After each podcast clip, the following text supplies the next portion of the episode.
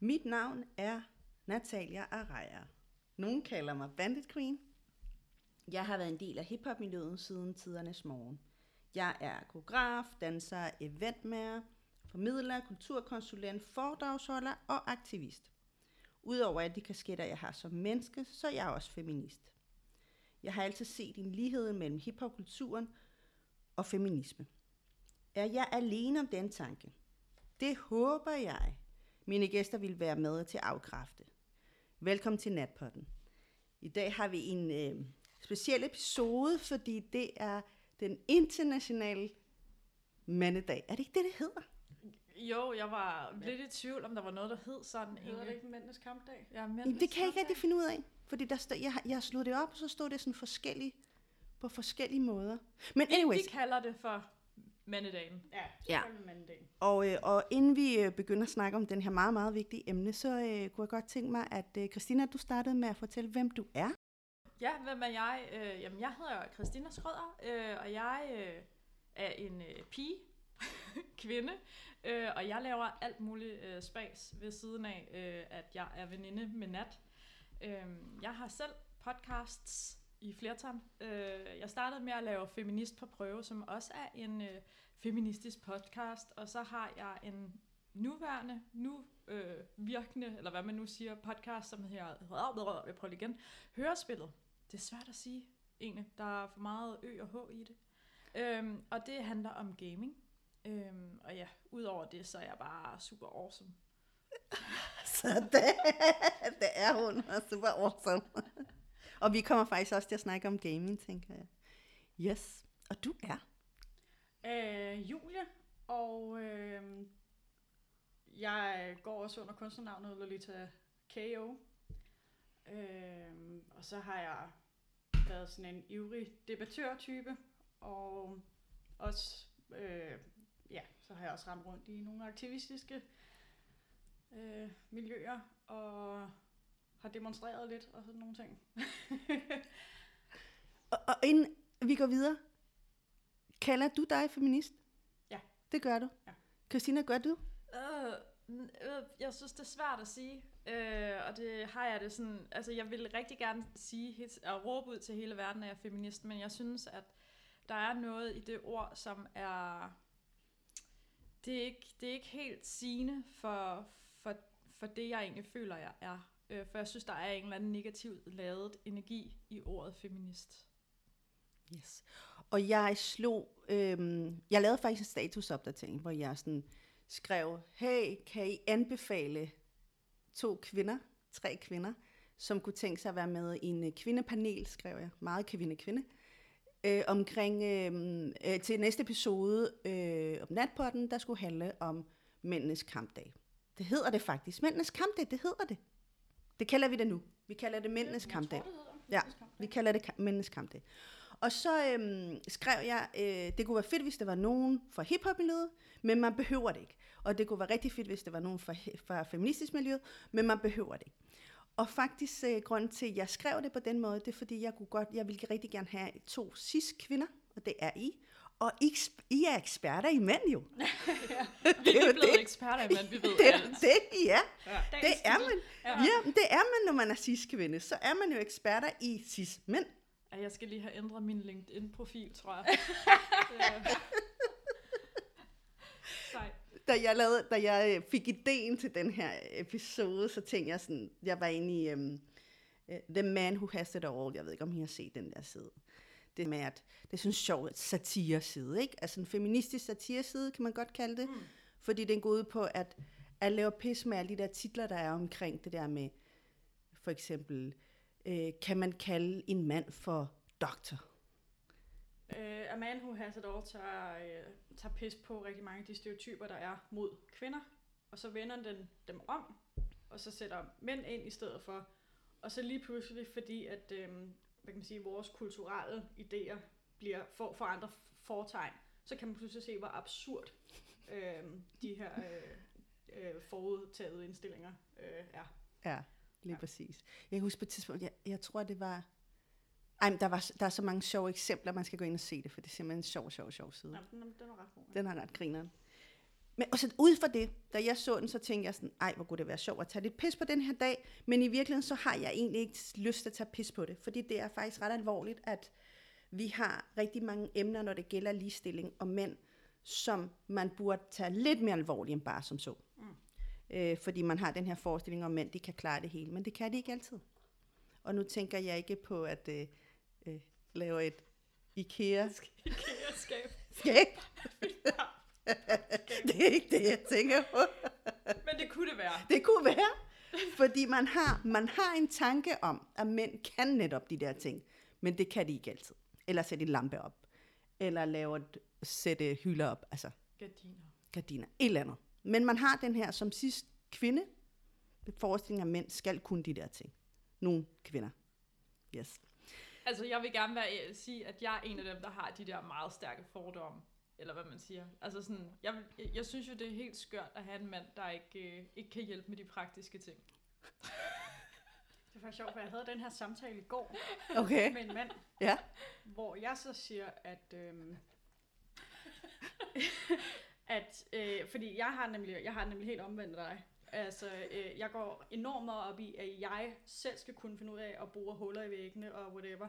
Jeg skal være så independent Ja, ja, som overhovedet muligt. Og det handler ikke om, at, øh, at jeg er bange for at øh, være afhængig af andre. Måske også lidt, det ved jeg ikke. Men, men det handler mere om, at hvis jeg ligesom selv kan udfylde, hvad kan man sige, alle roller, jamen så vælger jeg jo ikke en mand af nød. Hmm. Så vælger jeg ham, fordi jeg, rent gang, jeg, jeg vil ham. Hmm. Og det synes jeg ligesom er en mere, hvad kan man sige, ærlig kærlighed. Fordi så er det essensen af, af hans person, og ikke øh, hvad han udfylder af opgaver for mig. Hmm. Ja. Hmm. Men det er sjovt nok, for vi sidder jo tre kvinder, som er meget forskellige, og også aldersmæssigt er vi jo ret forskellige. Ja. Øh, og, og jeg, jeg har også lige siddet og snakket om det her med alder med en i går. Jeg gider slet ikke at komme ind på en- det der med alder, for jeg er så træt af det der med, når folk sådan, fucking alder, altså så træt af at snakke om alder. Men igen, så er det selvfølgelig også, det har jo en betydning i forhold til, hvordan man tænker. Fordi der er jo rigtig mange, altså af din generation af kvinder, der har netop den holdning, som du har. Ja.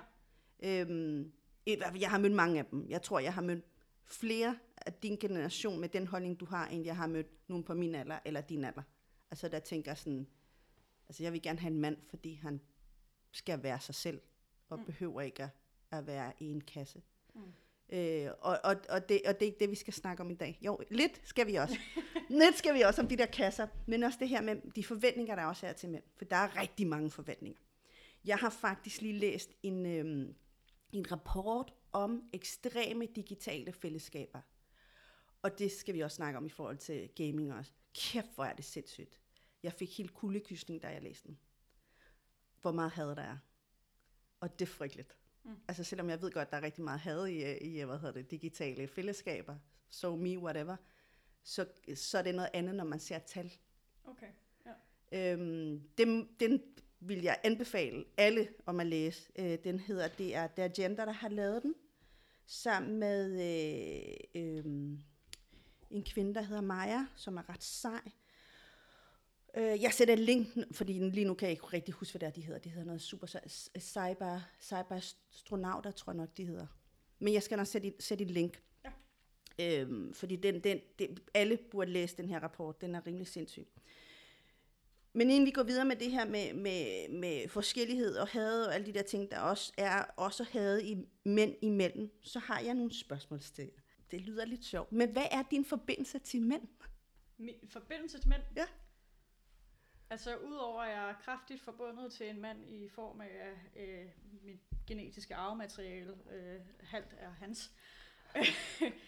øh, ja, så altså, jeg er vokset op med en storebror, der er 10 år ældre end mig. Så har jeg haft to øh, papbrødre også, øh, som også er store, papstore brødre. Så jeg synes egentlig sådan rent familiært har jeg været omgivet af, af mænd. Øhm, og da jeg var teenager, øh, havde jeg det lidt svært ved, øh, ved de netop de forestillinger, som man har om, omkring kvinder, så jeg blev øh, sådan det der, man jo nok kalder en drengepige, og søgte enormt meget fællesskaber, som bestod af mænd og mig. Altså, så jeg altid var den eneste høne i flokken, ikke? Hmm. Øhm, så hvad kan man sige? Ja, så dater jeg jo mænd også. Altså, så jeg, jeg synes egentlig, at Der har sgu været meget testosteron i mit liv. Hvad med dig, Christina? Hvad er din forbindelse? jeg, vil, jeg vil gerne kommentere på det her med at være alene høne i flokken, fordi det tror jeg, vi alle sammen har, egentlig. Det har du også, Nat. Mm. Altså det der med at have søgt øh, mandlige fællesskaber, altså op igennem ens øh, opvækst, Mm. øhm, og ligesom været der, man er faldet bedst til. Øh, og jeg har jo blandt andet også erfaret, at arbejdspladser med for mange kvinder, det har fungeret rigtig dårligt for mig. Øh, og ikke fordi, at jeg ikke kan lide kvinder, men bare fordi, at jeg synes, den energi, der er på en arbejdsplads mellem, altså med for mange kvinder, det var ikke sundt for mig. Så, øh, så jeg har søgt øh, arbejdspladser med, med flere mandlige kollegaer. Altså for eksempel forsvaret har jeg arbejdet i mange år også. Øhm, så så det, det er bare en lidt sjov kendetegn for os alle sammen måske Mm. egentlig. Øhm, men ja, øh, det samme her. Øh, far, storebror, øh, hang ud med drenge, mandlige kærester. Ja, det, det er nok den relation, jeg også har. Hmm. Det er meget sjovt, fordi jeg, det er ret, eller faktisk ret fedt, at det er jer to, der sidder her. Fordi du nævner noget, noget som jeg også tænkte over, da jeg skulle ligesom øve mig, eller øh, sådan, ja, lave de her spørgsmål omkring, hvad vi skulle snakke om i dag. Hvor er det sjovt, at vi alle tre har været de her så videre. Ja. Jeg har det ikke fedt med mandefællesskaber mere. Jeg har faktisk rigtig fedt med kvindefællesskaber. Jeg synes, der ligger noget helt andet i at være dele noget med kvinder. Øh, og, og det er en ret fedt anerkendelse øh, at være så gammel, som jeg er nu. Og indse, for fanden, hvor har jeg gået så meget på kompromis med mig selv som kvinde, for at kunne passe ind i et fællesskab. Jeg har gået glip af noget også, måske, fordi Ja. man har valgt det fra. Præcis. Ja. og det der med, at jeg synes, alt det, der var mandligt, var fedt. Gud, var det røvfedt. Det var super nederen. Og fordi man troede, man var lige speciel. Nej, man var ikke speciel, vi er så forskellige. Altså, så på den måde kan jeg, altså, jeg tror, jeg har en anerkendelse, en anden anerkendelse omkring det her med mandlige fællesskaber. Jeg ser det ikke som noget fedt mere. Mm. Jeg synes faktisk tit, at det er ret sørgeligt, fordi de ikke snakker om følelser. Og nu har jeg jo tre børn. Jeg har to piger og en dreng.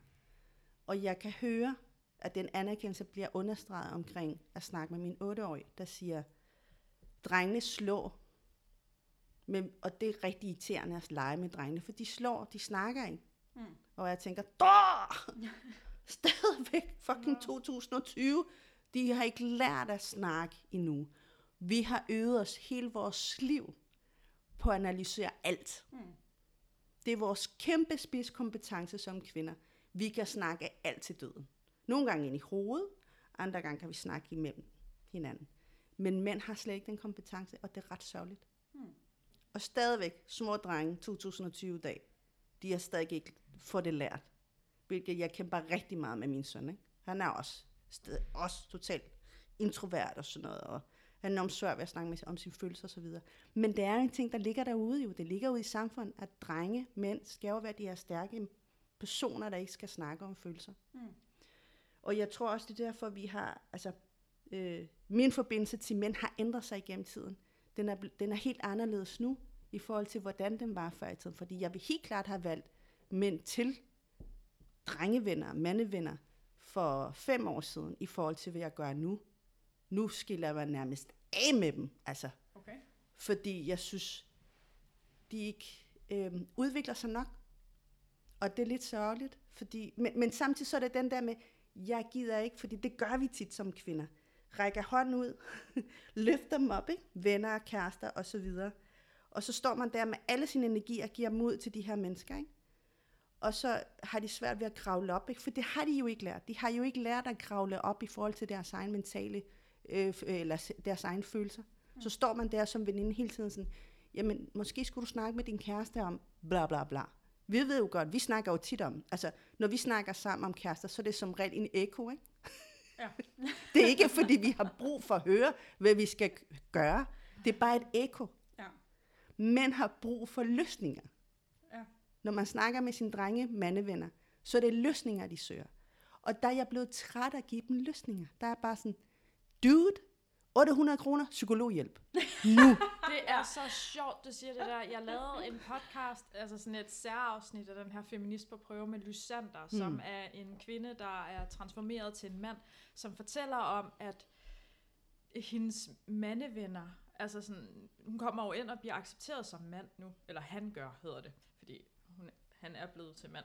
Øhm, men at det er bare en af de issues, som han ser som det aller, aller største, det er, at de her drenge eller mænd, de taler bare ikke om følelser. Nej. Altså, Nej. Og, og som han så også siger, seriøst, øh, I bliver nødt til at, jeg, jeg kan kun anbefale, at I går til psykolog. Der you Det er go. præcis det, du 800 siger. kroner, ja, værsgo. Bestil tiden. Nu. Ja, det er, øh, det er godt lagt ud. Ja. Men det er det. Ja. Jamen, altså, seriøst. Jeg, de, de sidste to år, jeg har datet, ja, hvor jeg har været single, det er altså ikke mere, men hvor jeg har været single, har jeg faktisk meget med vilje spurgt dem, jeg har datet, har du gået til psykolog? Ja. Hvis du ikke har, så skal du. Og det burde alle mænd gøre. Jeg, jeg, faktisk, jeg vil faktisk også sige, at jeg begynder snart også at få det sådan, at det bliver sådan et adgangskrav snart.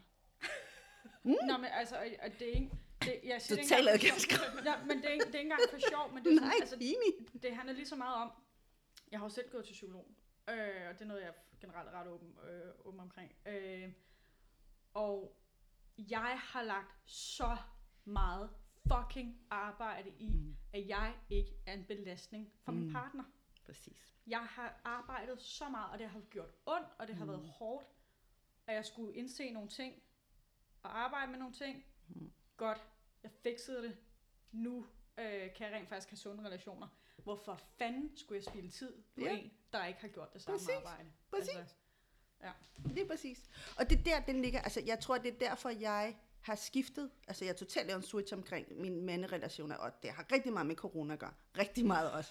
Enormt meget. Min mænd, altså mine relationer til mænd, til mine venner. Jeg har blokeret og sagt, dude, du har ikke ringet til mig, mens der har været corona. Du har ikke spurgt, hvordan jeg har haft det. Vi ses. Altså, sådan her. Det har jeg gjort. Fordi, altså, okay. det, er jo, det er jo ligesom nu, altså det er, jo, det er jo igen det der, som vi snakkede før, jeg har sat tændt mikrofon, ikke? Det er ligesom nu, relationerne enten kan blive rigtig tætte, ikke? Mm. Fordi vi er sådan i en mærkelig tilstand af, har, vi har brug for hinanden, og vi har virkelig brug for hinanden på alle måder. Så, så den der lille kerne, man nu har haft af venner, bliver endnu mindre også, ikke? Fordi hvor lojal er man over for hinanden også? Hvordan kan man håndtere sine egne følelser? Kan man så sige, okay, vil du være nat, det kan godt være, at jeg ikke ringer til dig. Det er fordi, jeg har det rigtig svært. Det kan mænd ikke. Mm. Og når du for eksempel siger, fuck dig, du ikke ringet til mig, og sådan noget, og så siger, "Øh, øh, det er også fordi, jeg har det rigtig svært. Okay, fedt mand, der var den. Skal jeg skille dig ud, for det skal komme ud, eller hvad? Ja. Så det igen det der med sådan, at ikke have tilegnet sig øh, øh, mental overskud. For det, det er jo en slags mental overskud. Det der med at kunne sige, og det ved jeg rigtig mange af mine veninder har det her med, ved du hvad, jeg er ikke, i dag kan jeg ikke. Altså, jeg bliver nødt til at af, aflyse vores aftale, for jeg har det rigtig svært i dag. Mm. Og så siger man, det gør jeg, hey skat, skal jeg komme forbi? Har du brug for, skal jeg komme med chokolade? Skal, skal vi drikke noget vin? Du ved det, det. Eller har du bare brug for at være alene? Og så siger vedkommende, ej, faktisk så har jeg bare brug for at være alene. Fedt, mand. Ring til mig. Hvis du ændrer dig, ring til mig senere også. Ja. Godt. Det gør mænd ikke. Fordi det har de ikke, det har de ikke lært. Nej, okay. Så det er igen det der med sådan, øhm, hvornår, hvornår skal de lære det? Skal vi blive ved, som kvinder også, sige, skælde den ud og sige sådan, "Dø, dø, dø, dø, dø", så de kan komme ud med deres følelser, eller hvornår skal de selv lære det? Hvornår skal vi give slip? Det handler rigtig meget om os, os, os som kvinder, give slip på at blive ved med at, at sådan, tage hånden frem og sige, kom nu, jeg kan godt tage dig op, ikke? Mm. Fordi i det er, at man tager sig selv op hele tiden, ikke? For det gør vi, det har vi lært. Det gør vi, det gør vi mellem hinanden. Det gør vi mellem veninder og så videre. Men hvornår, hvordan kan man øhm, få mænd til at, fordi det er jo ikke noget, vi skal blive ved med at gøre det. Hvornår gør de det selv? Hvornår kan man kræve, okay, nu skal du gøre det selv. Ja. Som mand, som, som ven, som kæreste, som partner, som Men det er fandme bror. svært, hvis du aldrig nogensinde har lært det, ikke? Ja, Ja, Men derfor- Men, men, men, men fra den anden side, altså hvis du er mand, og du bare ikke har det der behov for at skulle lære det, altså sådan, jeg tror, alle har et behov. Vi er Nå jo jo, mennesker men, jo. men hvis, hvis de typer, som du beskriver her, de, øh, de egentlig bare ikke øh, taler om følelser, øh, og, og ikke har brug for det, jeg ved det ikke. Mm. Altså jeg Mm. tænker jo, det skal jo nok komme frem, når de bliver presset nok. Mm. Men, men jeg tænker bare også, at jamen altså, der er jo en grund til, at de ikke gør det. Altså sådan, det, det må være, fordi det ikke er, der ikke er behov for at skulle gennemtænke, gennemleve alle de her følelser, som nogle af os kvinder gør. Mm. Altså sådan, Ja. Når jeg øh, står op om morgenen, så forestiller jeg mig, at jeg skal lave en hel masse ting i løbet af dagen, og hvordan det skal foregå. Altså, jeg er ret sikker på, at når min kæreste han står op om morgenen, så, så tænker han bare sådan, Nå okay, jeg skal ned og have en kop kaffe. Ja. og så, øh, når han sidder og drikker den kaffe, så kommer han i tanke om, at han lige skal spille lidt videre på Assassin's Creed, ikke? Og så derefter, ikke? Altså sådan, jeg, jeg tror bare sådan, mentalt, så, mm. så er vi nok bare sådan Mm. forskellige skruet sammen. Så Mm. hvis behovet ikke er der, Mm. så ved jeg heller ikke, hvor meget man som kvinde skal, skal, skal, skal slå dem, og så sige, vi skal snakke om følelser nu. Jamen, jeg tror mere, det er det her, det her med, på et eller andet tidspunkt, når mænd de når de 40, og jeg siger erfaring det her, ikke? Lyt, for nu kommer viden. erfaring. Som sidst kvinde, der er datet alle spektre af alder. Alle. Alle. Alle. Når mænd når cirka de 38, ikke? Altså det er jo det er faktisk, hvis man skal have en okay mand, så skal han være helst under 38 og Eller- over 30. Det er, den, det er der, det er der, man kan ligesom... Så er de bare sådan nogenlunde færdige, når de er over 30 eller hvad? Ja, og, og, og- og stadigvæk kan tænke lidt mere over deres liv, uden at sætte sig for, jeg skal bare have min gaming og min kaffe. Altså, ærligt talt. Men, men når, når, når, når mænd, de når de 38, ikke også? Så sker der et eller andet. Det er ligesom lidt det der med, når, når teenager har de der øh, lapper, der er helt åben. Sådan er det også med mænds hoveder, tror jeg. Altså, og jeg siger igen, det er min egen erfaring, jeg tager nu, ikke? Der sker en kortslutning i deres hjerner. At indse, for jeg er 40 om to år. Wow, hvor skal jeg nå? Hvis de ikke har noget der, noget, altså hvis de ikke har noget de ting, de gerne ville nå efter bogen i deres liv, så går de amok. Og så enten øhm, cykler de i meget stramme øhm, bukser, Ja, trikot. Det er nogle fede generaliseringer, der Ja, ja, nu kommer de. Ellers så køber de en øh, Motorcykel. motorcykel. Ja, Den, fuck, det er en klassiker. motorcykel. Det er klassikeren.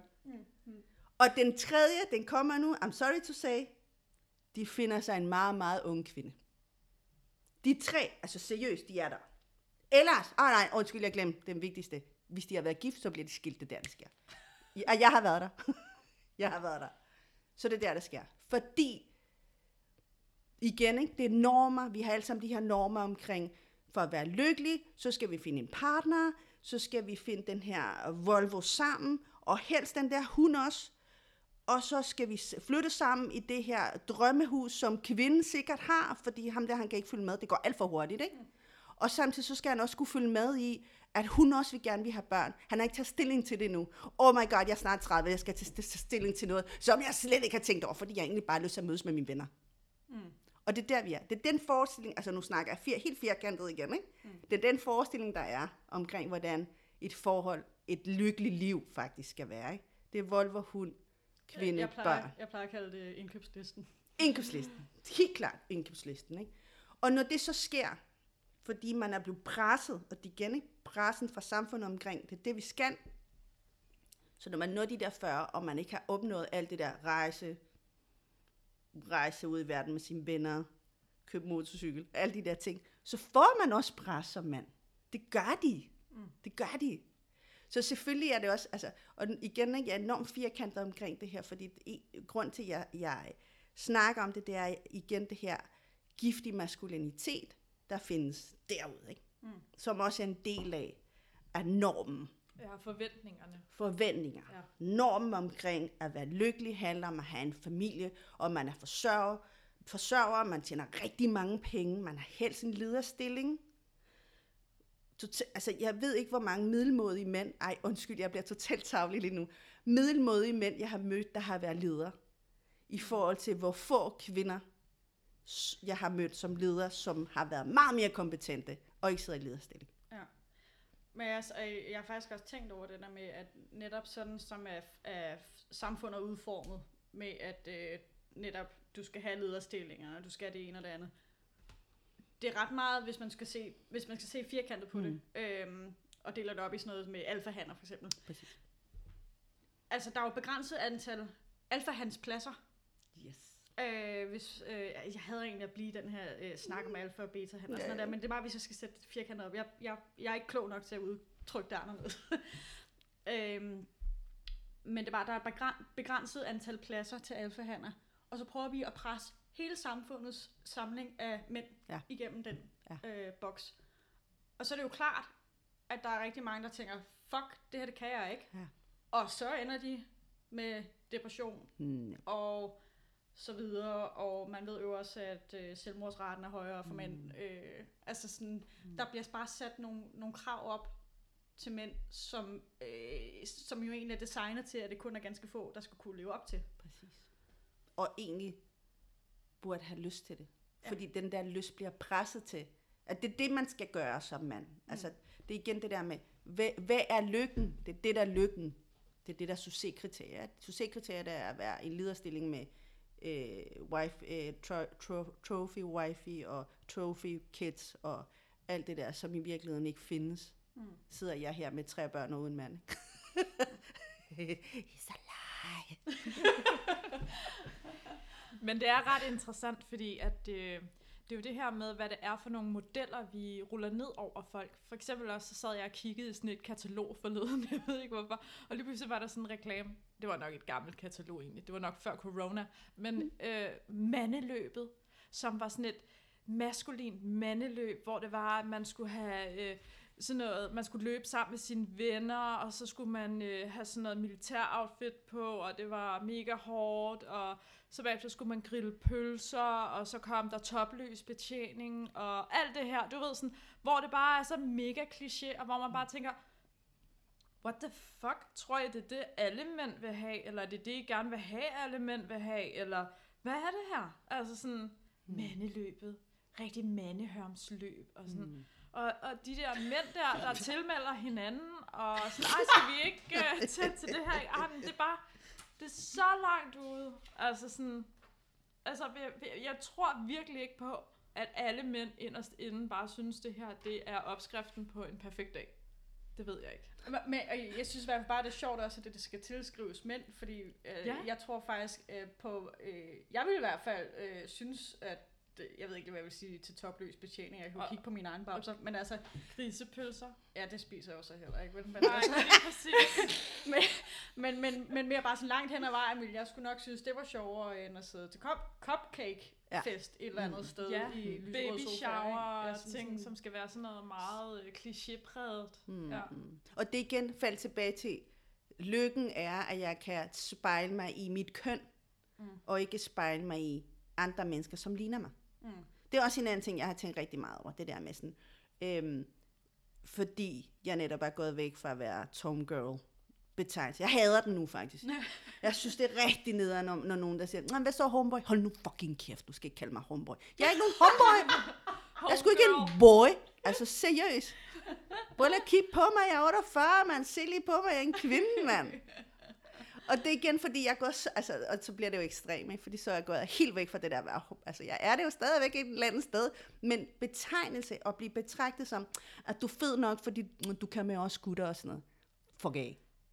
Alle de gange, jeg har fået et klap på ryggen, og fået at vide, Julie, du er sgu en af drengene. Oh Altså, hvor jeg egentlig tænk, tit tænker sådan lidt, det er da egentlig sjovt, at jeg skulle have den særplads. Ja, Mm. Præcis. Fordi hvad? Fordi jeg synes, Tekken 3 var sjov. Ja. Altså, sådan, Ja, ja, lige præcis, ja. Hvor, hvorfor skulle du i tale Ja. ja. sådan en mærkelig ting? Altså, hvorfor Ja. ja. kunne du ikke bare sige, fuck, du er bare en mega fed person? Nemlig. og, og det sjove var jo, dengang synes jeg jo, det var fedt. Ja. Ja. Jeg synes jo, det var federe at være en af drengene, end det Ja, var at være en pige. Ja, ja, lige jeg var jo en præcis. speciel pige, fordi jeg var en af dem. Ja, og hvem, hvem gætter den betegnelse? Det gjorde drengene. Ja. Ja. Det var ikke dig selv, det Ja. var dem. Mm. Og så igen for at komme tilbage til det, det jeg sådan prøver at sige, det her med, at jeg er gået helt væk fra at øh, spejle mig i drenge.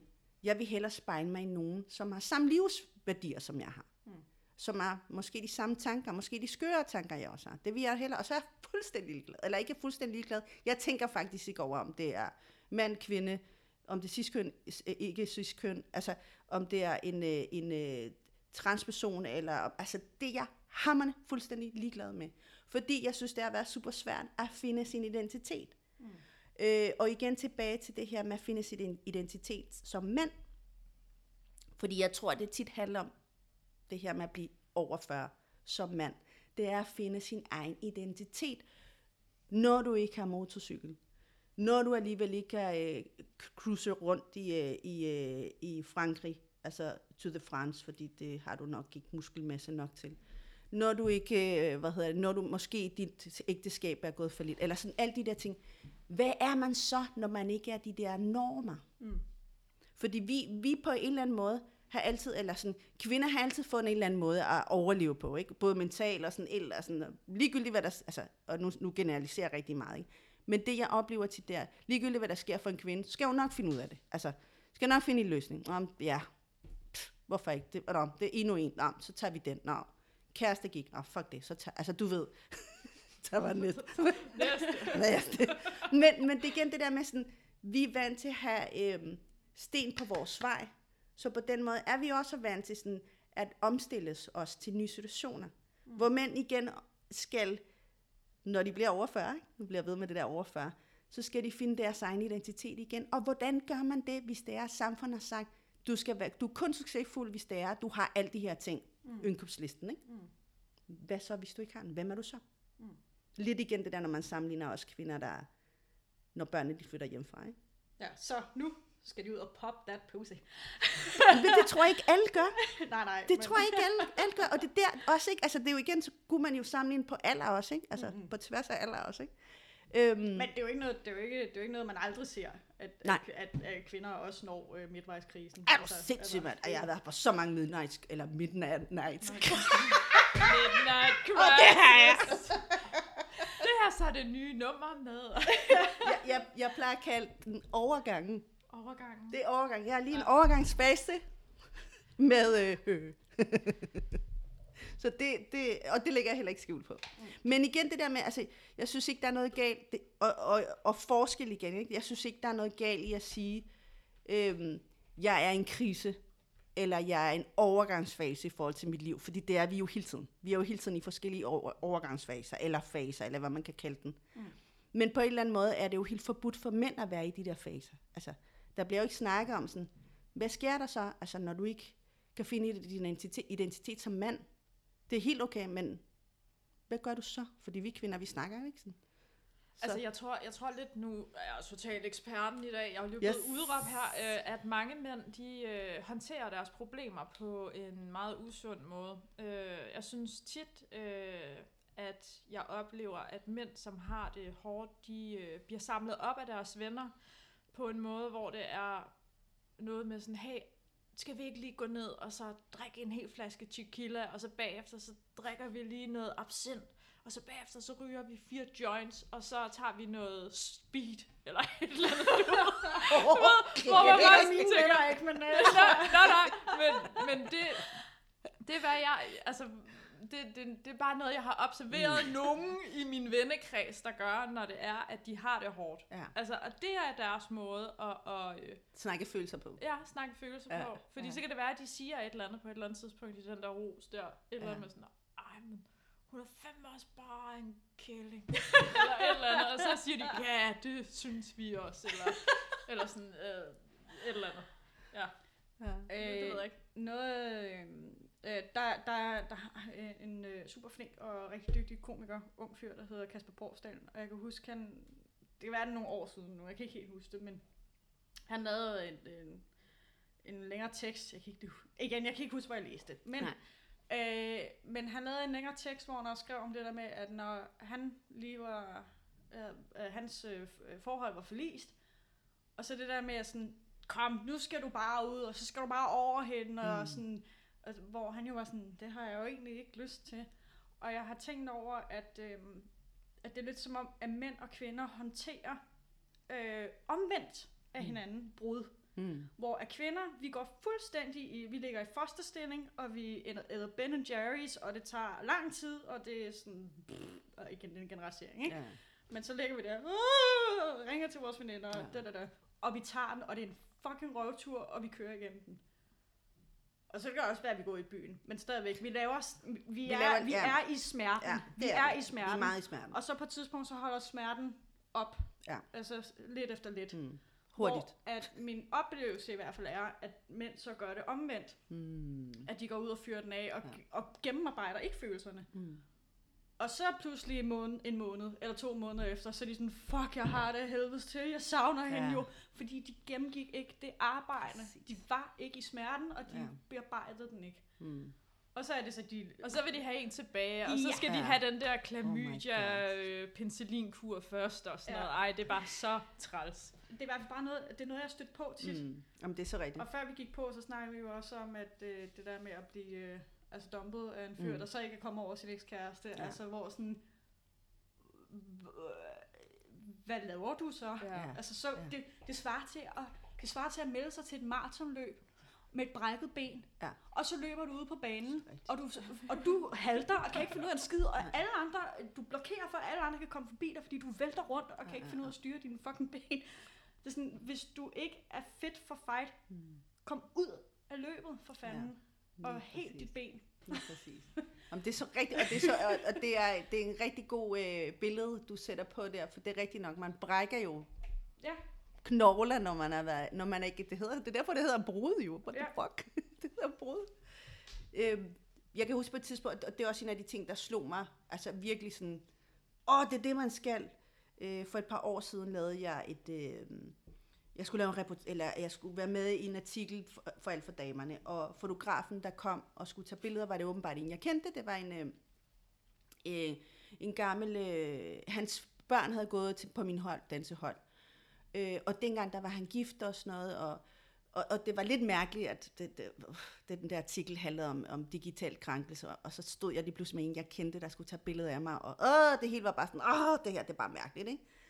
Øhm, super god fotograf. Og så gik vi jo for vi kendte jo hinanden, og han var skide god til ligesom, at jeg skulle ligesom være mig selv og slappe af omkring de der billeder, fordi jeg skulle bare være mig, og jeg skulle bare være glad af mig. Mm. Og så fortæller han om, det, om sin brud, altså hvordan han sådan var kommet over, eller kom igennem, eller hvem overlevede sin brud. Det var faktisk det, han brugte. Og han sagde sådan her, da jeg blev skilt, så øh, i stedet for at gå amok for Tinder og alle de der ting, så øh, gik- startede jeg til psykolog, koncentrerede, jeg- koncentrerede jeg mig om mine barn, mit liv, ændrede på, hvad det var, der var gjort, at jeg havde var så fucked. Mm. Så jeg kunne måske en dag møde et andet menneske og tilbyde noget, der var bedre. Mm. Og der tænkte jeg bare, Ja. er du sindssyg? Nej, det sagde jeg ikke. Nej, nej, men, men men igen det der, tænk hvis alle mænd gjorde det. Altså, du er, du, går, du, du er færdig med din, med din kæreste, whatever, du er, du er igennem i brud lige nu, du skal fikses. Mm. Hvad gør du så? Nå, men så må jeg gå til psykolog. Ja, yeah, nemlig, det er det, du skal. ja. Tænk, hvis vi blev opdraget i det. Ja. Altså sammen, også, jeg peger også på mig selv, for det er, også, det er jo super godt at gøre det. Altså, Mhm. det er jo et brud for fanden, det tager tid. Ja. Og vi har totalt vores veninder, som der er totalt præster, psykologer og alle mulige ting. Ja, ja. Men det har jo mænd ikke. De har jo ikke de her kvinder, der snakker hele tiden om. Nej. Eller ekoer, som jeg kalder dem. For vi er lidt ekoer, ikke? Men hvad, hvad så med, med, med det udtryk, som hedder en rebounder? Det er jo sådan almindeligt kendt, at når man er gået fra en kæreste, så den første er jo nærmest sådan en rebounder. Hmm. Hvad, hvad skal man gøre med dem? er det bare sådan en, om de, øh, de skulle ikke eksistere mere, eller... Jeg tror bare, altså det ved jeg ikke. Jeg, Altså, jeg har ikke brugt det nej, nogensinde. nej, og jeg tror bare, det er super vigtigt at være ærlig omkring, hvad det er, man har relationer. Mm. Altså jeg, jeg er altid, altså næsten for ærlig tit, omkring, hvordan jeg møder folk, øh, især mænd. Altså jeg siger tit, prøv her, jeg er en overgangsfase. Jeg er ikke, slet ikke klar til noget som helst. Altså på ingen måder. Og så siger, og det er det sjove ved det, det er, og den har jeg hørt før, og var sådan, jeg mener det. I just want the D. That's it. Okay. Og der og, og jeg har, altså igen ikke det der med sådan, så får man at vide, du er ikke ligesom de andre. Åh, oh, Jesus, hold fucking kæft. Altså, fordi det er jo også svært for kvinder at sige sådan, jeg er i en fase, hvor jeg måske bare har lyst til det fysiske del af en relation, og ikke det mentale. Mm. Fordi hvis man gør det, så bliver man måske også stemplet som en eller anden. Mm. Og, og, og, og jeg er så over det der, fordi Ja, det tæller ikke. Det findes ikke. Det Nej. findes ikke. Det er jo så ligegyldigt nu. Øhm, så jeg tror, det er lidt den, det handler om også, at, at vi stempler også hinanden i forhold til som mand-kvinde. Sådan, hvis du går ud og siger til en mand, prøv her, jeg har kun lyst til, at vi to vi knaller en gang, men måske når jeg har tid, fordi jeg har også børn. Så er de sådan, wow, i starten, ikke? fuck, det er fedt det her, det er helt vildt, indtil de sådan, okay, det er også mærkeligt, hvorfor? Nå, gud. Nå, det, altså hun ringer ikke, hun skriver ikke, hvad sker? Altså du ved, Mm. fordi det er jo igen den der forestilling om, hvordan man skal vide- være som kvinde. Ja. Kvinder skal helst stå klar, ikke, til en mand skriver og siger sådan, jeg vil da gerne alligevel. Sådan, dude, mand, det er fucking tre måneder siden, I'm over it. Det vil jeg så også sige, den der med, med lange ventetider, altså sådan homeboy, kønne piger er ikke alene så alle lang tid ad gangen. så, Åh, oh, yes. Og det glemmer de. Og det glemmer de, det der, ikke? Altså, ej, nej. jamen det, det er mere for, i hvert fald, det, det er bare ud af mine egne erfaringer, ikke? hvor jeg Mhm. tænker sådan lidt, hvorfor er det, du tror, der ikke er nogen andre, der vil have mig? altså er du, er du, Er du dum blind? Og, er, Er du dum blind? Blind? Ja. Og igen det her med sådan, øhm, et af de forventninger, der er omkring, hvordan man er over for hinanden i relationer, kontra mænds ensomhed. Hvor mange gange, og nu spørger jeg dig, og nu har du, du har været ikke i forhold i lang tid, men du har været single også et par gange i et par år. Hvor mange gange har din telefon ikke tikket om søndagen? Hmm. Faktisk ikke særlig tit. Øh, men det skal også lige siges, at øh, for det første dater jeg jo faktisk ikke sindssygt meget. Øh, og ofte så har jeg egentlig datet mænd, jeg har kendt i et stykke tid. Hmm. Så mine relationer er, altså jeg, det skal også sige, jeg er jo kampintrovert. Altså sådan, så jeg er jo ikke, altså jeg mangler ikke tilbud, men, men det er meget få tilbud, jeg tager. Ikke? Mm, altså mm. sådan, det er ligesom min, øh, min personlighed. Øh, men, det, men det er mere bare, at det, øh, så, så jeg, op, jeg ved, at mine veninder sikkert får ret meget og sådan noget der. Jeg får det faktisk ikke så meget. Hmm. Så det er ikke sådan en random ting, du får om søndagen? Sådan, hvad laver du? Ej, jeg, har, jeg, jeg kan huske, der er en på et tidspunkt, hvor at, altså, hvor han ghostede mig, og så pludselig begyndte han at dukke op igen. Og, mm. Mm. altså, det var så en, der jeg ikke kendte forvejen. Det var en af de få, ikke? Øh, men, øh, men øh, eller, nu skal jeg lige sige det ordentligt. Det var en, der ikke var min ven før i tiden. Okay. Altså sådan, Ja. Så det er en, jeg har mødt og Okay, okay, haft okay. noget med, ikke? Ja. Og øh, lige pludselig så ghoster han mig, og jeg tænker sådan, okay, super nede. Og så går den en måned eller to, og så begynder han at skrive igen. Og så er jeg lidt, igen, er du... Jeg siger det ikke til ham, men jeg tænker bare, han må være ret dum. Ja, nej. Og så begynder det så faktisk næsten hver weekend, hvor han så skriver sådan ude, oppe, øh, og bare sådan... Ej, men det der har jeg også prøvet. Altså, før jeg fik kæreste, der, der datede jeg også lidt. Og jeg, der var også en, hvor det var, at, øh, at vi havde været på date, og jeg synes faktisk, han var sød og sådan noget. Og så ghostede han mig også bare, og så var jeg bare sådan, åh, oh, whatever. Altså, så, så vigtigt var du heller ikke, agtigt, eller sådan. Det betød ikke særlig meget for mig. Og så, nu har han begyndt at skrive igen.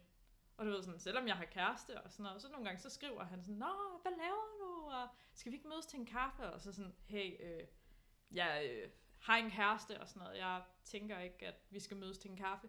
Ah, men vi kan da godt drikke en kaffe alligevel. Og sådan, og sådan nej. Jeg er ikke interesseret i Men- relationen. Men, men det er sjovt, fordi han skriver nemlig i weekender. Oh. Og hvor jeg har det sådan, at det er rimelig whacked. Altså sådan, meget mærkeligt. Jeg har fået rigtig mange. Altså, jeg har, når jeg har været single, så søndagen, ikke? Det er dagen, hvor bing, bing, bing, bing kommer. Altså, det, Er det fordi, de har tømmermænd? jeg tror, altså 100% tømmermænd, 100% i et eller andet sådan... I am so Ah, altså igen, og det, det er igen det der, jeg tit tænkt på, shit, de er ensomme. Mm. Altså, jeg er ikke ensom. Når jeg ikke har mine børn, jeg nyder at være alene. Altså, Jesus, man, at være alene og uden nogen, der snakker. Det er, altså, det er jo nærmest i spag for mig. Altså, jeg, jeg behøver ikke at tage på Skodsborg. Altså, bare at være alene i søndag er sådan en spag for mig. Fordi jeg har børn, tror jeg. Men det er igen det der med at, at kunne, altså, at kunne være i sit eget selskab. Mm. Øhm, jeg så også nogle, nogle, øh, nogle hvad hedder det, nogle øh, statistikker omkring det her med ensomhed. Altså, at mænd, de, er, de føler sig ensomme. Og det bliver heller ikke snakket. Altså, vi snakker ikke om ensomhed omkring mænd. Fordi vi har jo igen ikke tilbage til det her, om vi ringer jo bare til hinanden, vores veninder, eller sådan, Ja. hvis man keder sig, eller et eller andet, når man kærester sig, whatever det, det nu skulle være, så ringer man, eller skriver man til sin veninde. Men det gør mænd jo ikke. Mm. I hvert fald ikke om søndagen har jeg, eller det ved jeg ikke, det er sådan den erfaring, jeg har. Jeg synes, det har været mærkeligt, der er så mange mænd, der har skrevet om søndagen. Mm. Nu gør de så ikke mere. Altså, nu er det ligesom gået lidt, længe, lidt, lidt for lang tid, tror jeg.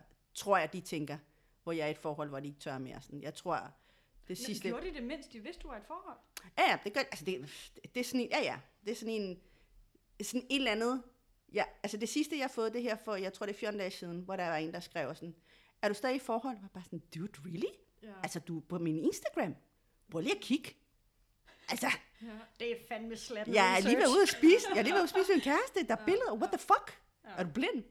Ja, det, ej, men det er så, det, det får jeg jo også. Altså sådan, der er mange, der siger, ej, du ser godt ud, hvad? Og sådan, okay, altså mit forrige billede på min Instagram, der står jeg sammen med min kæreste med, vi lige flyttet ind i vores nye lejlighed og sådan noget. Og sådan, what the fuck? altså sådan, ja, øh, ja øh, har du en lejlighed, der er ledig også? Det vil være perfekt lige nu, øh, fordi at vi selvfølgelig ikke er sammen. Ej, det vil være for mærkeligt. Ja. Research not done. Nej, det er, Nej, nej, jeg ved ikke, jeg, altså, og jeg er don't. Men det er, ja, man føler sig ikke særlig tænk- speciel. nej, og jeg tænker så lidt, mm, mm, dårlig research, dogenskab, eller er det bare, fordi de føler sig ensomme? Hvad er det, der foregår i hjernen? Altså igen, ikke sidder igen og snakker om, hvad foregår der i hjernen på mænd? Det ved vi jo ikke. Det er også, altså, det må de selv finde ud af, hvad foregår i den hjerne. Men det er mere det, altså, jeg ved det ikke. Jeg, har, jeg tror, jeg har spurgt to gange, hvor jeg sådan, har spurgt lige frem sådan, føler du dig ensom? Og så har det været sådan, svaret, øhm, ja. og man tænker, åh nej, det er slet ikke sådan, jeg spørger. Åh oh, gud, nej. Ja. Så, og så er det noget til, okay, det er ligegyldigt, hvad jeg spørger nu. Lige meget. Jeg skal ikke spørge. Kunne du komme med et eller andet god, godt tilbud omkring min ensomhed? Nej, nej. Jeg skulle bare have sagt, at jeg laver research for fanden. Det var ikke flirt. Det var fucking ikke på det, jeg vil høre om, du mangler noget. ja, så bare lukket den, ikke? Så nu, nu tør jeg jo ikke at spørge, om det er ren ensomhed, eller hvad fanden det er. Mm. Anden gang jeg spurgte, så fik jeg rent svar på. Jeg savner dig faktisk. Nå, det var sødt. Tak for det. Ja. Luk den. ikke mere. Fordi der er ikke, altså der skal jo ikke. Det er fint. Tak. Det var sødt. Ja. Så jeg ved ikke rigtigt, om det er sådan, altså, om søndagen er ensomhedsdag for mænd, eller om det er noget helt andet. Det kunne være meget rart at vide. Kan du ikke lave sådan en, øh, sådan en øh, spørgerunde på din Instagram? Søndagens ensomhed eller ja. liderlighed. Ja, ensomhed. Hvorfor? Hvorfor? Hvorfor lige om søndagen? Ja, hvorfor lige der? Ja, præcis. Så kan jeg spørge, hvorfor får jeg aldrig de beskeder? Åh oh, nej.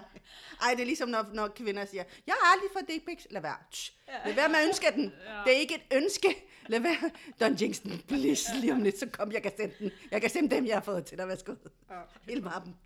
Nej. En anden ting, jeg også har tænkt over, det er det her med, at sådan, nu bor du sammen med en mand. Øh, jeg har en, en søn på 18 år, der bor her også. Jeg har det rigtig svært nogle gange ved at sende ham til lægen. Mm. Fordi, nej, nej, altså jeg har ikke tid. Og, sådan, og han har ikke tid. Han knokler rigtig meget på sin skole og sådan noget. Men det er lidt den der tilgang til, at jeg klarer den, Mm. så længe jeg ikke, den ikke kan ses. Altså sygdommen, ikke? Hvor- Hvordan er det sådan med din kæreste? Uh, nej, men jeg vil så sige, at min kæreste, han er jo sådan meget speciel på alle måder, det ved du, Nat. Ja, det er Øh. Så han er faktisk ikke den, der er svær at få til lægen, men hvis vi for eksempel kigger på min far, Hmm. så er han, og jeg ved ikke, om der er noget med overgangen at gøre også, men altså han, han burde nok have været taget til lægen et par gange Hmm. mere, end han har gjort på nuværende. Øhm, og så sådan generelt med hans livsstil, når det er, der er en, der påpeger noget, sådan, måske skal du ikke drikke bajer hver dag. Hmm. Agtigt. Så, så mener han jo stadig, at det er, det kan man godt. Man kan godt drikke en bajer hver dag. Det har han ikke lyst til at lave om på. Og det synes han ikke, at der er behov at lave om på. Det kan jo, altså han dyrker jo, han, hans arbejde er jo hårdt, Hmm. så han får motion på arbejdet, sagt med godsetegn. Hmm. Øh, så han må jo leve sundt. Så kan han jo godt tillade sig at drikke den der øl der. Hmm. Øhm, så det er nok mere der, jeg synes, at øh, det oplever jeg måske oftere ved mænd. Og specielt mænd i min familie. Mm. Mm. Altså på, ja, ikke min kæreste, men andre Dem, der er ældre? Eller, Ja, ja, ældre så det er en generationer. generation øh, Det tror jeg betinget, lidt, tænker lidt det er. Jeg tror Ja. ja. muligvis også, at mænd i dag er, er bedre til at komme afsted til lægen, Mm. mm. øh, end, end, end generationen for Ja. Der findes faktisk statistikker om, at de er ret dårlige. Er der det? Ja, og det er ikke et spørgsmål om, om generationkløft okay. eller noget. Fordi de netop får at vide, om det skal de nok klare, Mm. øh, så længe det ikke kan ses Ja. et eller andet sted. Øhm, så, og, og, og, og tilbage til det her med mentale sundhed, ikke? Jeg Altså, sige det. det hænger jo sammen. Ja. Hvis, hvis du ikke kan se, hvad det er, der er galt med dig, at du bare er trist, eller sådan, Nå, men det drikker vi bare væk, mm. som vi også snakker om før, ikke? så pff, behøver jeg ikke at gå til lægen. Så en depression, den forsvinder jo bare Mm. På en eller anden måde, eller stress, eller hvad det nu er. Ikke? Det forsvinder bare. Det skal løbes væk. ja, det skal lige... cykles væk. Ja, der er cykles væk i en trikot. Et eller andet. Oh my god, oh my god, oh my god. Øhm, så, så en, en, en anden ting, jeg også har skrevet, det er det her med sådan, eller sådan spørgsmål omkring mænd og deres seksualitet. Og nu kommer vi ind på noget, som er sådan, nu skal vi ikke udgive nogen, ikke nogen navn eller Nej, noget, nej. Men Nej, jeg har ellers skrevet en hel liste. Fedt, Ja. mand. Hvad telefonnummer, hvis der er nogen, der skulle være interesseret? Okay, godt. Ja. Øhm, nu har jeg jo brugt min krop hele mit liv som et værktøj. Mm. Jeg har rimelig styr på at kontrollere min krop ret meget, fordi jeg jo har danset og alle de der ting. Min oplevelse tit af mænd er, at de ikke har kontakt med deres krop. Mm. Og det er på alle måder. Altså jeg kan se det, når de sådan, den måde de går på, den måde de løber på, den måde de bevæger armene på nogle gange. Og selvfølgelig også i sengen. Altså 100. Og ikke noget at gøre med, at de er dårlige i sengen. Nu skal jeg ikke, det er slet ikke. Men kontakten til kroppen. At kunne lære at give slip. Mm. Fordi de hele tiden i den der fucking kontrol. Nu skal jeg bare tage fat i det. Hold nu fucking kæft, sæt dig ned, men lad mig styre det. Altså sådan, du ved, det der med sådan, prøv at give slip, prøv lige at slappe af. Sådan, tja, vær senden i alt det her, ikke? Mm. Øhm, og, og det generelt den måde, den opfattelse mænd har deres krop, er som om de er ikke inde i den. Som om de ser sig selv ud fra, ikke? Og så Ja. er det en forestilling om, det er sådan, jeg ser ud, men nej, det er ikke sådan, du er. Mm. Hvordan er jeres oplevelse omkring det? Har I tænkt over det? Altså, jeg har da stødt på øh, øh, et par øh, mænd, som altså havde præ- præstationsangst. Og jeg er jo ikke, nu er jeg jo ikke en bitch, så det er jo ikke sådan, at jeg tænker, ej, kan du ikke? Jeg har ikke fået den op at stå. Mm. Men det var da noget, jeg tænkte over, hvor jeg sådan, det er da ikke så godt. Mm. Også fordi, at nogle gange, så ville det jo så lykkes alligevel, og så vidste jeg jo så, at så var det jo i hvert fald ikke et fysisk problem. Mm-mm. Så var det jo oppe i hovedet. Ja, præcis. Og, øhm, og det, altså sådan, og en kan jeg huske, jeg sådan ligesom prøvede at snakke med dig om, sådan, du ved godt, det behøver ikke at være så alvorligt. Altså, det er ikke sådan, at jeg bagefter sidder med et scoreboard. Mm. Altså, men, men øh, og det, jeg tror selv også, der er mange kvinder, der har det sådan, mm. at jeg, jeg ved ikke, hvad der er kønsbetinget, mm. men nu har jeg ikke øh, super meget sex med kvinder, så min oplevelse med mænd er bare, at, at de ligesom har, lidt som du siger det der med, at det er som om, de skal se sig selv udefra, mm. og det bliver sådan lidt en performance. Ja. Og hvor at, øh, det er jo faktisk det modsatte af intimitet. Mm. Øhm, Oh, du ramte lige sø, hvad hedder det? Ja, ja, der var den intimitet. Ja, Ja. Fordi, og det er jo netop det også med, at øh, måske at kigge hinanden i øjnene, og nu bliver det helt avatar-agtigt, ikke? Men mm. det der med, at man ser hinanden, Ja.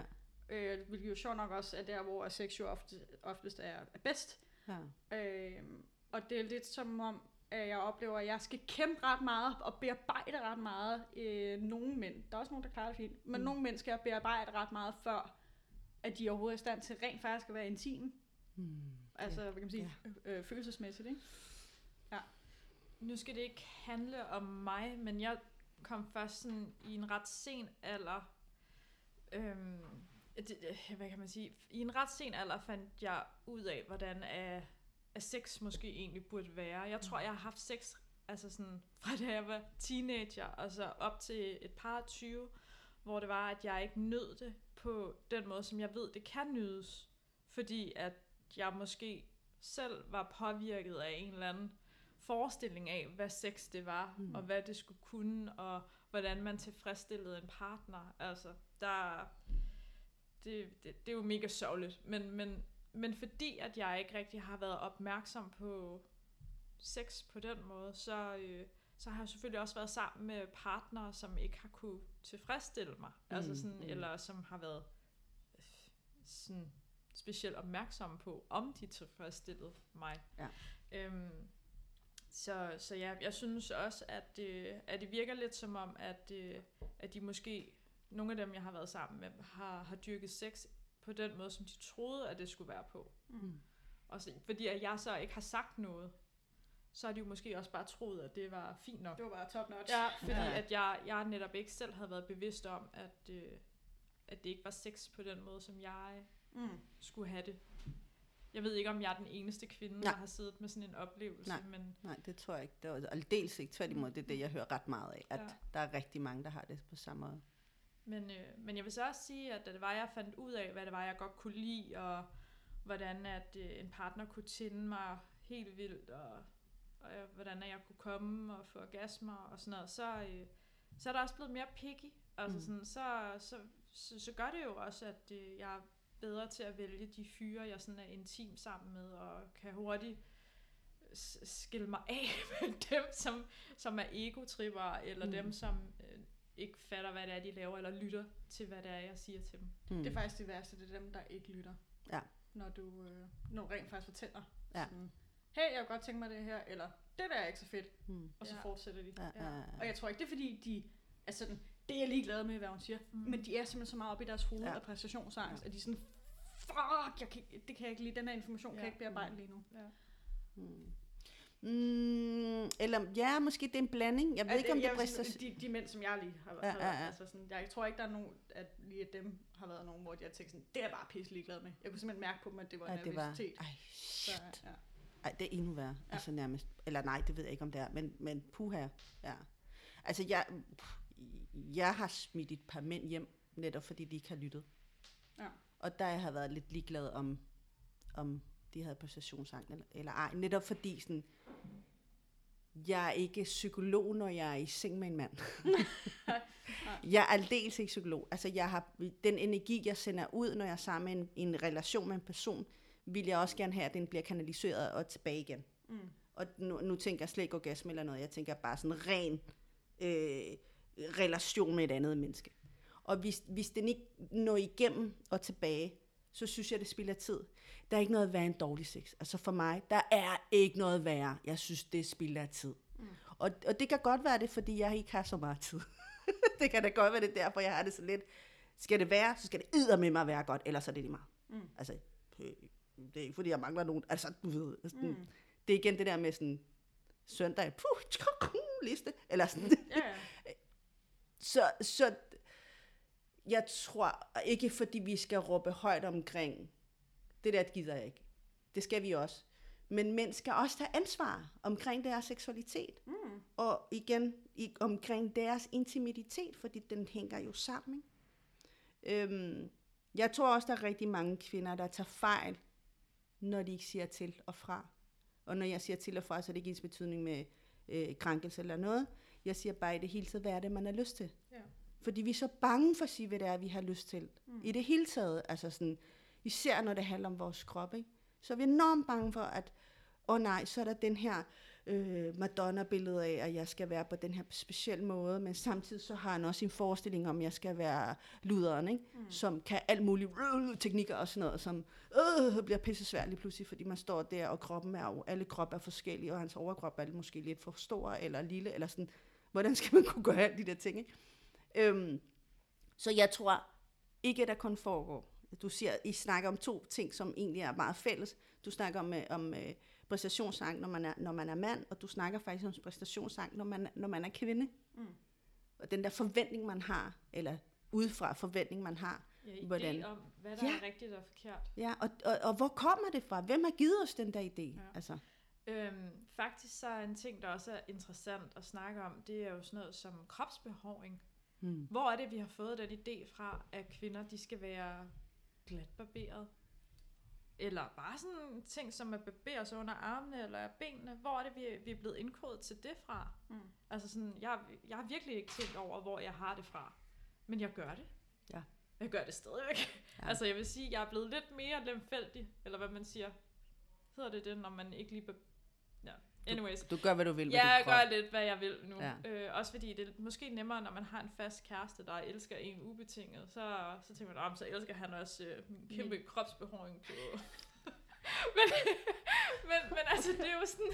Jeg, jeg, jeg, jeg, jeg fatter i bund og grund bare ikke, hvor jeg har fået den idé fra, at jeg skulle barbere mig alle Mm. mm. steder. Synes du, det er ulækkert at være sammen med mænd, der har meget hår på kroppen? Øh, jeg har aldrig været sammen med en mand, der har øh, sådan et, hvad kan man sige, helt kropsbehåring på ryggen. Altså sådan en bier, eller sådan en bjørnepels. Jeg tror aldrig nogensinde, jeg vil, jeg vil ende sammen med en, der havde det. Jeg tror, jeg tror faktisk ikke, jeg vil synes, det var specielt lækkert, hvis jeg skal være helt ærlig. Men jeg tror altså, hvis jeg virkelig godt kunne lide den person, så kunne jeg nok godt leve med det. Hvad med dig? Ja, jeg er sgu ret ligeglad, faktisk. Det er... Øh, jeg, når jeg vælger mænd, sådan hvis det skal... Altså, at det skal også lige siges, jeg er jo faktisk ret dårlig til at vælge mænd på udseende. Siger kvinden, der ligner bare en gudinde. så seriøst. Jamen, men altså sådan... Øh, jeg har faktisk tænkt lidt over, at jeg måske falder ind i det spektrum, der hedder demiseksuel, hvor at, øh, det er... Altså, følelser er, er, er det, der tæller mest, og så kommer Mm. øh, øh, øh, Udseende bag- bag, ja. bagefter. Ja. Altså, jeg siger ikke, det er en fuldstændig ugyldig faktor, men Nej, det er bare ikke min primære faktor. Hmm. Øh, så derfor sådan noget som kropsbehåring, der er sgu også sådan lidt... Altså, hvis jeg skal være pikke omkring noget, så går jeg faktisk mere op i sådan... Har, tror jeg, jeg vil få pæne børn med ham her. Altså, det er sådan... Eller bare sådan, sådan, bare lad være med at fuck mine gener op, så er det fint. Bare sådan, som minimum, du bare går i bad, eller sådan et eller andet. Jeg snakkede også med en veninde forleden omkring det her. Hvorfor vælger man, eller øh, hvordan kan det være, at, at smukke kvinder, og jeg siger igen, altså jeg synes, jeg er smuk. Det synes jeg, jeg er. Mm. Ikke, ikke måske skandinavisk smuk, men... du også. tak, mange tak. Og du er også smuk, og du er også smuk. Vi har sådan en skønhed. Altså, vi, har, vi er jo smukke skøn, skønheder, det er vi. Og, og, men jeg snakker også med en anden skønhed kvinde, som også valgte ikke mænd ud fra deres udseende. Mm. Og det synes jeg var da ret interessant. Ja. Why? Er det fordi, er det fordi, mm, altså ud, ved, ved jeg tænker, det er jo meget det her med sådan, mænd, der er flotte, eller skønheder, eller hvad det er. Mm. Og det er igen total stigmatisering og generalisering omkring sådan, de har bare ikke så meget at byde på andet end det. Og det er jo super tavligt at sige, for den har jeg også hørt omkring kvinder. Mm. Ja, ej, men jeg, jeg datede engang en fyr, som var, altså han var virkelig smuk. Altså sådan, han var sådan en model. Altså sådan rigtig flot trænet, og hans ansigt var bare sådan helt perfekt, og det flotte hår, og sådan nogle helt blå øjne, og sådan, men han var skingerne sindssyg. altså sådan, okay, altså for det første, shit. så, så kunne han ikke byde ind med så meget, altså sådan, der kunne stimulere mig sådan intellektuelt, men Nej. men også bare sådan, han, det endte med, at han stalkede mig, da det var, at vi oh, slog, Jesus. slog op og sådan noget, hvor man bare sådan tænkte, okay, han var sådan helt, han skulle have brugt nogle penge på noget psykolog Ja, i hvert fald. Ja. Men jeg ved ikke rigtig, hvad det var, der gjorde, at jeg datede ham til at starte med, men øh, det var sådan en Tinder-date, Mm. så jeg var jo gået efter udseendet, og så havde jeg jo bare matchet med ham af en eller anden mm. årsag, ja. men han var, han var special. Altså, jeg har da... Jeg har datet... Altså, jeg, jeg har faktisk været ret heldig, fordi jeg har, jeg har da datet også nogle utrolig smukke øh, fyre. Det har jeg da også. Øh, og de har sgu egentlig også været meget søde. Så har der været noget andet, der så ikke lige har, har passet, ikke? Men, Mm. mm. øh, men mm, jeg har da også datet nogle utrolig smukke mænd, som var ikke så søde. Mm. Øh, der kunne jeg da godt mærke, at de var vant til, at der var øh, frit valg på alle hylder. Så mm. Mm. det behøvede de jo ikke rigtig. Mm. Mm. De behøvede ikke rigtig at tage omsorg. Ja. og, og, og det ved jeg ikke. Jeg, jeg tror, min, min, øh, min ting omkring de her smukke mænd har været lidt det her, på en eller anden måde er det, har det blevet sådan en slags konkurrence, og når jeg siger med godsøjne, den der konkurrence omkring sådan, hvorfor har hun ikke brug for mig? Altså, mm. fordi jeg netop sådan, Nå, men, altså, jeg skal ud med veninderne, du ved, sådan, hvad har du af planer? Mm. Jeg troede, vi skulle være sammen. Eller sådan, det der, øh, fordi de vant, netop, vant til, at netop der er jo alle hylder, de kan vælge imellem. Ikke? Og når mm. der er det, så er der også sådan alt efter deres behov måske. Ja. Og når man måske møder ligesindede på den måde, så bliver det også lidt, okay, det er svært at være i. fordi hun har jo ikke brug for mig. Ja. Hun ser mig ikke. Hun sætter mig ikke måske i den her pedestal, som jeg er vant til. Hvad er jeg så igen? Ikke? Identitet igen. Hvad er jeg så, altså, når jeg, jeg- ikke er det smukke mand? Jeg læste engang, og jeg ved ikke om det er, jeg ved ikke om det er 100% korrekt, men jeg læste i hvert fald sådan en lille saying, hvor at, øh, det ligesom hed, at øh, mænd har brug for, at der er brug for dem. Præcis. Ellers så mister de deres identitetsfølelse, ikke? Ja. I skal ikke bare kunne samle det der IKEA-skab, okay? Det er fint. fint nok for mig. Jeg, jeg kan godt samle det selv. Jamen, det, jeg, jeg, jeg, sagde, jeg sagde også, at jeg kan godt komme og samle det. Det kan jeg. Ej, jeg har faktisk samlet et giga øh, IKEA-skab helt selv hjemme hos mig. Altså sådan et, der er 2 meter og 30. Det går i hvert fald op til loftet, Mm. jeg ved ikke, hvor højt det er. Ja, så det er 2 meter og 30. Sindssygt. Okay. Vildt nok. Så. Ja. Tiden er ved at gå. Tiden er faktisk gået. Det er den ikke bare ved at gå, den er gået. Øhm, jeg vil sige rigtig mange tak, fordi I kom. Og så en lille ting, jeg lige gerne vil have med i den her øh, samtale, det er, vi har brug for nogle manderoller. Og når jeg siger det, så er det ikke kun ud fra mig. Jeg har mine kvinderoller. Jeg har mig selv. den største kvinderolle, jeg har, det mig selv. Men mænd har brug for nogle, kvinde, nogle, nogle manderoller, og drenge har også for nogle manderoller. Og når jeg siger det, så er det jo i forhold til Altså Alle rollemo- rollemodeller, ikke? Altså alle slags mænd. Ikke bare alfahanden. Mm. Ikke bare beta. Også ham der, der kan sige, ved du hvad, skat, jeg kan ikke lave den her IKEA, mand. Skal vi ikke øh, ringe til nogle venner eller nogle veninder, så kan de komme og lave den. Eller sådan den her tilgang til, det er okay, at jeg ikke kan gøre de der mændlige ting. Mm. Men vi har brug for flere slags mandebilleder. Ja. Rigtig mange. Diversitet. så meget diversitet på alle måder. Vi ligger nummer 14 i forhold til ligestilling. World Economic Forum har lavet en statistik, eller sådan en rapport omkring, hvor Danmark ligger hen. Vi er nummer fucking 14. Mm. Det er lidt på tid, at vi kommer lidt længere op. I hvert fald under 10, ikke? Ja. Over på den anden side af 10. Så øhm, med vores mandelytter, ikke fordi I skal tage jer sammen, det skal I ikke. Jeg synes, I skal gøre, hvad fanden I har lyst til. Men vær sødere for hinanden. Mm. Måske lære lidt af os det der, men vi er, vi er sådan nogle kvinder, der kan ringe til hinanden om søndagen. Så stedet for at ringe til kvinderne, så ring til jeres mandlige venner. Og man kan jo stadigvæk godt spille FIFA. Det kan man. Man ja. kan jo snakke, mens man spiller FIFA også. Man kan godt multitaske. Det kan man også godt gøre. Ja. Og med det vil jeg også sige tak for i dag. Selv tak. Og jeg håber, vi ses igen. Ja. Yes. Hej.